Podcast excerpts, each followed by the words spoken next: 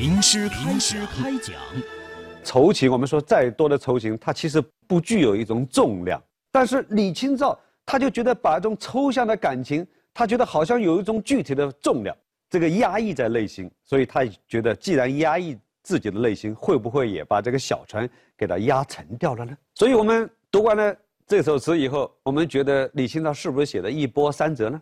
先呢是满怀着绝望，然后呢慢慢的闻说双溪春尚好，又来了一点希望，而且也拟泛轻舟，要把这个希望呢要放大。但是很快呢这个感情又下沉了啊！只恐双溪舴艋舟，载不动许多愁。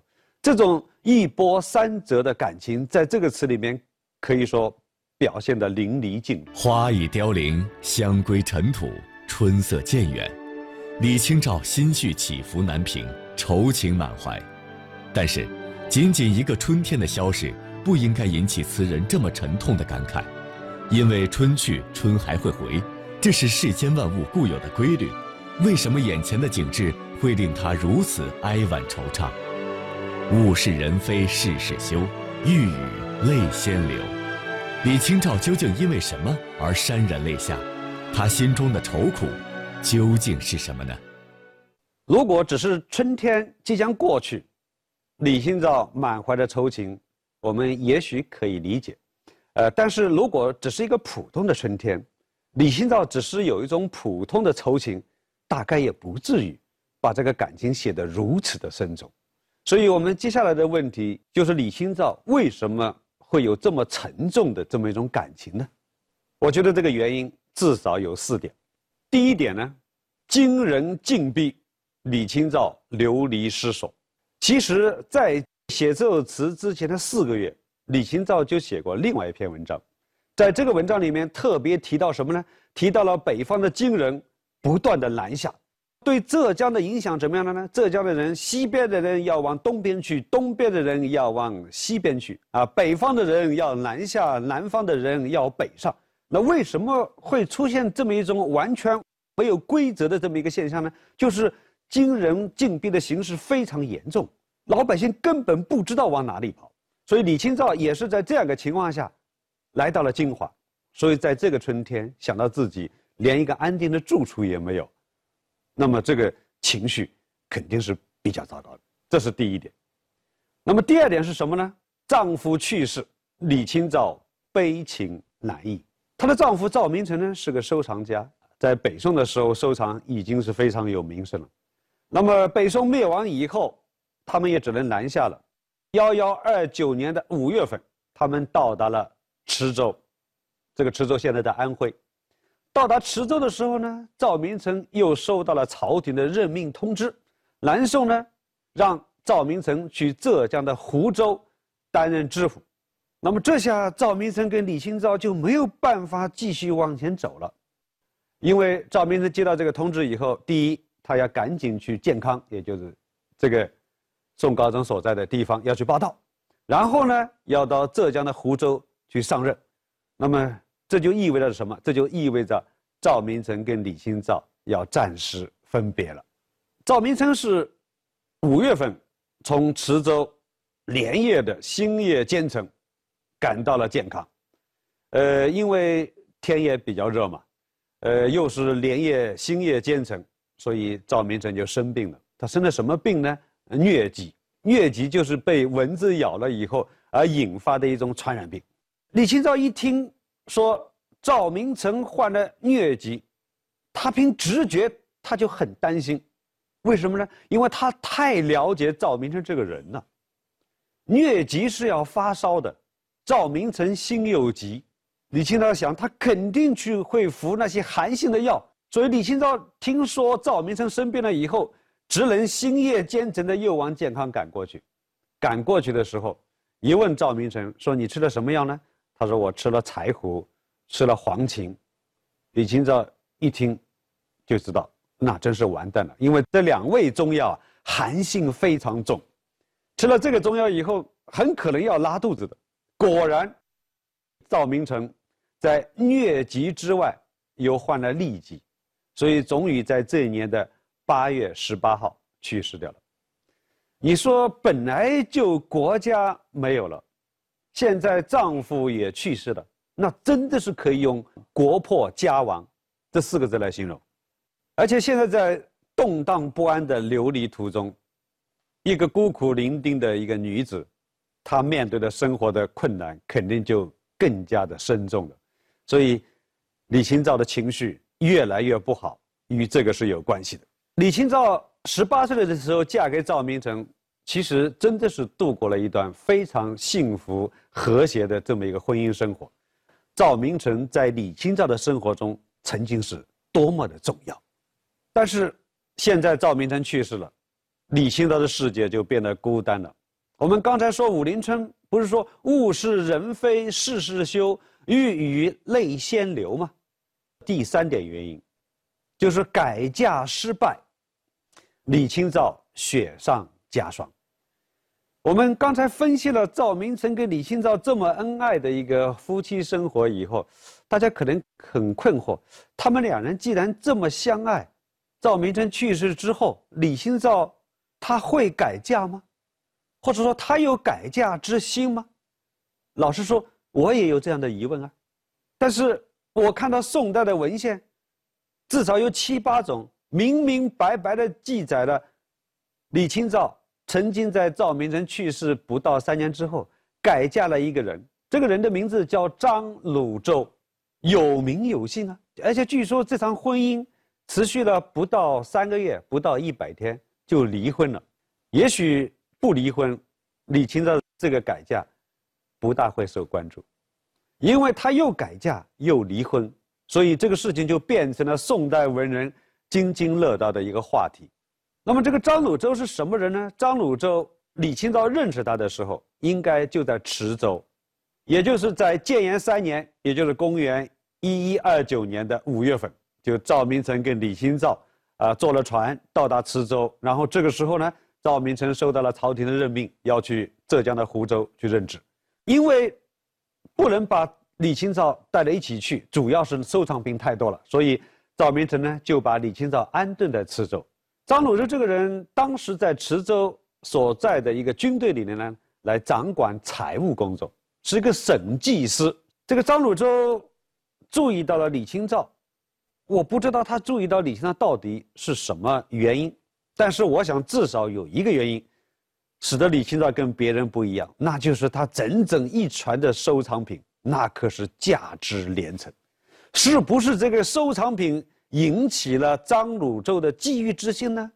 我想至少是有可能的。那么后来赵明诚去世了，李清照去了临安，也就是杭州，那么这个张鲁周又从池州呢就追到了临安，要娶李清照为妻。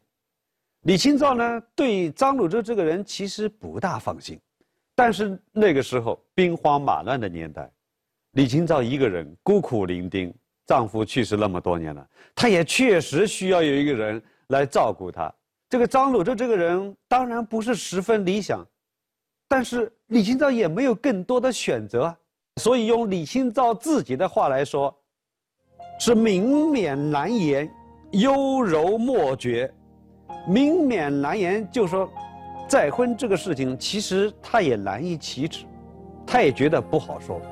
优柔莫决，就说这个事情他犹豫来犹豫去。我觉得他犹豫的原因，第一个是要不要再婚，这是第一。第二，如果再婚，这个张鲁周合不合适。生淫未定，强以同归。就李清照的意思就是说，在我把这个问题其实没有考虑清楚的情况下，张鲁周基本上是半哄半强迫的把她娶回去了。如果张鲁周把李清照娶回去了，善待李清照，那其实也未尝不是一件好事。结果呢，这个张鲁周不仅仅他不是一个怜香惜玉之人，而且是一个有暴力倾向的人。张鲁周对他是随肆亲凌，日加殴击，就完全无视他的尊严，而且每天要动手打他。呃，你说家暴嘛，已经不能容忍，每天都家暴，那这是一个怎样的男人？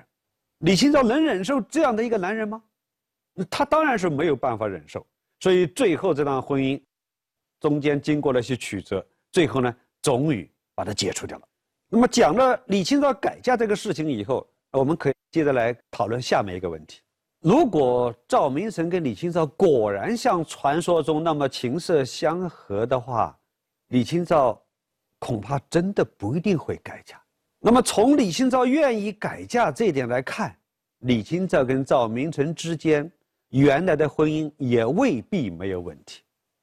这个问题仔细分析可能有好多的原因，我想至少有两个原因使得赵明诚跟李清照两个人之间在许多问题上会显示出矛盾。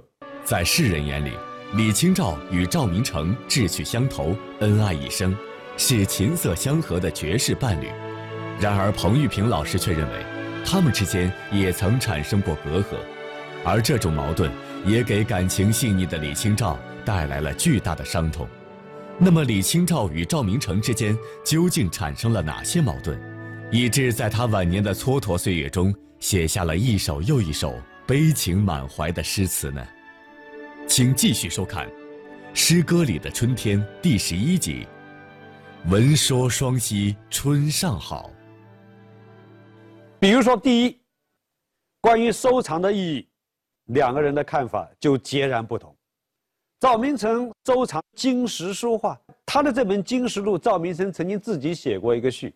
那么在这个序里面，赵明诚说：“我为什么要花二十年的精力来编这个两千卷的《金石录》呢？”他说：“我不是为了来收藏这些金石书画来占为己有，来做个业余的欣赏。”他说：“我是有重大的使命感的。为什么呢？”他说，古代君臣的事迹基本上记录在历史上，那么历史呢又是后人写的，后人写的时候要不就含有私心，要么就是材料呢不够啊，所以对事情的判断呢出现差错。我现在收藏的金石，那可是非常可惜的材料，用赵明诚的话来说叫当时所立，可信不疑。这个金石都是在这个君臣活着的时候或者刚刚去世的时候立下来的，所说的都比较符合事实，所以你历史上的说错的地方，这些金石可以给它纠正，历史上有遗漏的地方，金石可以给它补充。我们通过赵明诚这个序就知道，赵明诚编这个《金石录》，他确实是有一种使命感和责任感的。那么李清照对于收藏，他就不是这样想的。